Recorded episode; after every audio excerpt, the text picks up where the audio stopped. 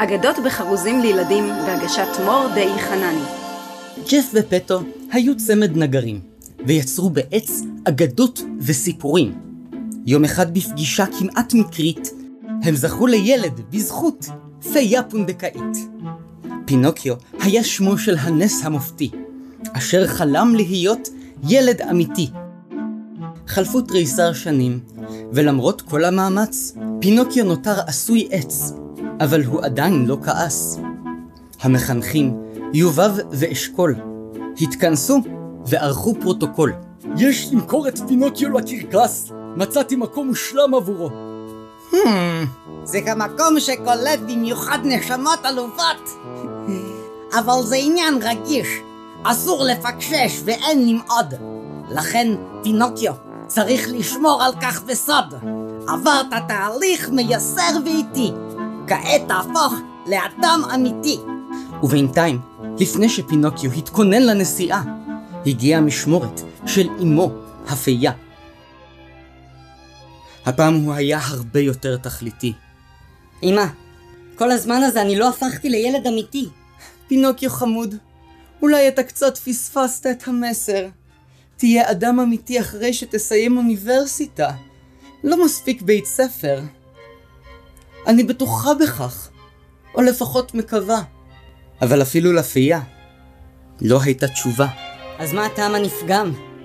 אני דורש להיות אדם, ולהשתיק את כל מי שעמד שם ודרש לי ונאם, על שמוטב לשתוק לו לענות, רק נתפלטו ברגשות, במקום לראות שבסולם איכותני וכמותי, אני שורט את הדלתות בין הפשרות לקורבנות, ואם זה לא מספיק ברור, אמשיך לשלוף את השלדים מהארון, שיהיה עוד מה לבחון, אבל בסוף מה יישאר לי? אני רוצה להיות אדם, גם אם זה סוג של בן אדם. בחמש לפנות בוקר, פינוקיו נפרד מג'ף ופטו, לפני שאשכול ויובב עמדו לעשות ממנו קוטלטו. תחושה של שחרור עלתה בו כמו חטא. בא לסיפור, התגלה האמת. התיק הקטן נארז ונסחב. שתיקה מבוהלת עלתה על שפתיו.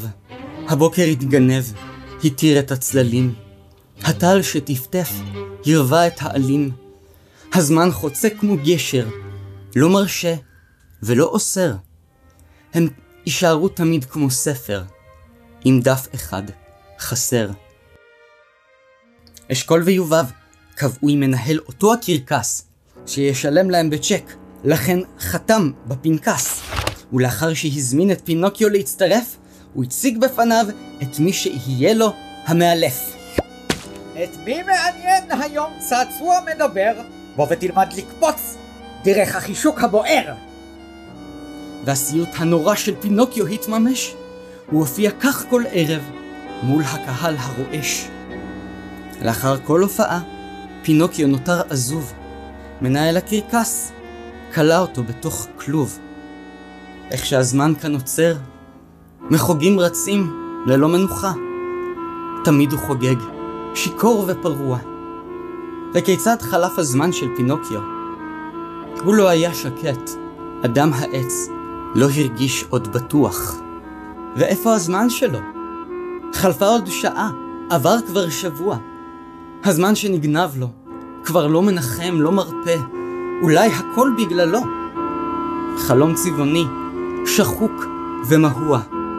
כל לילה פינוקיו יושב בתוך כלוב ובוהה. ההורים המסכנים כבר הפסיקו לנגר. פינוקיו עבד, לא השאיר פתק, לא התקשר. חלפו חודשים, חלפה כבר שנה, ואת פינוקיו כאילו בלעה האדמה. יום אחד נשמעו קולות שמחה באוויר. זה היה הקרקס שהגיע לעיר. אלו היו שעות הבוהריים בשישי, כאשר הקרקס חלף דרך הרחוב הראשי. כל העיר נראתה ממש כמו קרנבל. הקרקס הוקם בדיוק בנמל. פטו הביט מהחלון, ובעיניו החל למצמץ. היה שם שלט ענקי. קרקס עם פינוקיו! אדם מעץ! פטו קרא לג'ף ולא יסף. היה ברור שבנם נחטף. הם יהרו לצאת ללא כל תירוץ. היה עליהם לארגן תוכנית חילוץ. הם קראו למשטרה, שכיתרה את אוהל הקרקס. אף אחד לא יוצא, ואיש גם לא נכנס. יש לנו עדות על חטיפה בכתב ובאודיו. החזירו מיד את הנער פינוקיו. מנהל הקרקס שמע את אותו קול מצרצר. ליבו נחמץ, והוא החל להרהר. לילד העץ יש שני הורים? אבל הוא בובה. אולי הם מאמצים. אבל אם יגלו מה עשיתי, הקהל לא יקנה כרטיסים. המנהל כמעט התפרק, אבל הוא היה חייב לשלול כל ספק מול אשכול ויובב.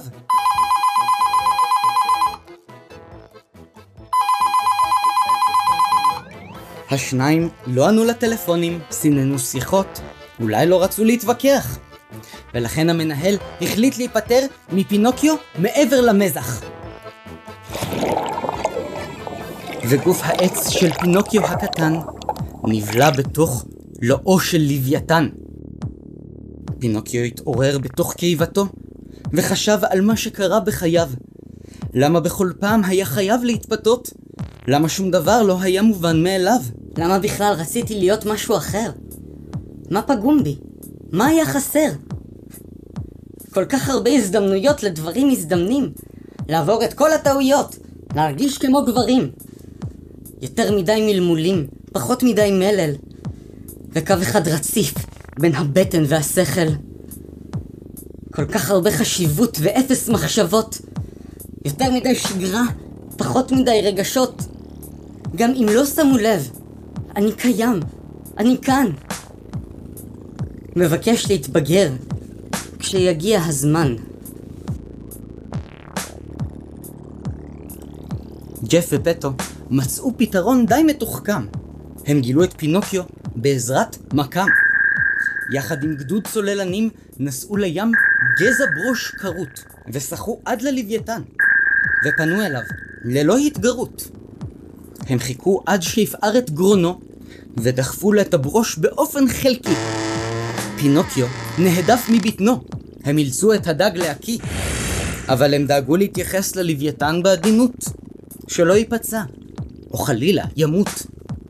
אבל הלוויתן היה לא הגמיש. את חודו של הברוש הוא כמעט לא הרגיש. פינוקיו נשטף מהים ונחת על שפת המים. הוא בדק שעדיין הוא מצליח להזיז את הידיים.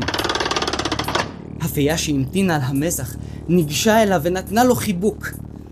אמא שחררי, אני מרגיש קצת חנוק. גם ג'ף ופטו עגנו את הסירה ורצו שניהם אל בנם במהרה. פינוקיו, אתה בריא ושלם! ג'ף תסבוט אותי, אני בטוח חולם. פינוקיו, אמרה הפייה, הכל באשמתי. אמרתי שדברים יסתדרו, אם תיקח עצמאות. חשבתי שתהיה כבר ילד אמיתי, אבל זו לא הייתה הדרך. זו הייתה טעות. היינו צריכים להסתכל על המציאות באופן ריאליסטי. אתה גם עשוי עץ, אבל גם על הספקטרום האוטיסטי. אבל אפשר לתקן את הדברים. זה עדיין מוקדם. אולי תזכה בכל זאת להיות אלם בשר ודם. עוד נותר בו מה להאחז, לדעת שזה לא עוד זמן שמתבזבז. ואם אני מוכרח, אני לא אתנגד. כל החיים ניסיתי רק להתמרד. לא נותרה עוד ברירה. והייתי תמים. כעסתי המון, והיום בחרתי. בסוף בחיים. זה אמנם היה חלום, אבל החלום היה שטותי. אין לי כאן מקום, ואני לא ילד אמיתי. ועם כל כך הרבה ילדים, כל כך מעט ילדות, כל כך הרבה שפיטה, וכל כך מעט פשטות. גם אם לא שמים לב, אני קיים, אני כאן. מחפש נחמות ליום מעונן. קיבלתי עד עכשיו מספיק שיעורים. אני לא רוצה להיות אדם אמיתי כמו כל האחרים. אני מי שאני, אז לשם מה להתאמץ? אני פינוקיו, אדם, אוטיסט, עשוי קרש ועץ.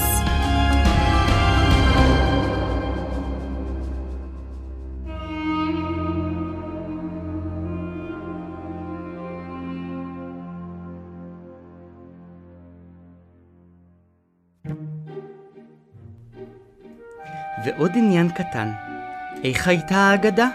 כתבו לי בתגובות. מקווה שזכרתם להאזין עם אוזניות.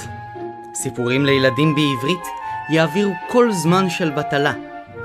ועם הסוף הטוב, אין כמו לשמוע את הסיפור מההתחלה.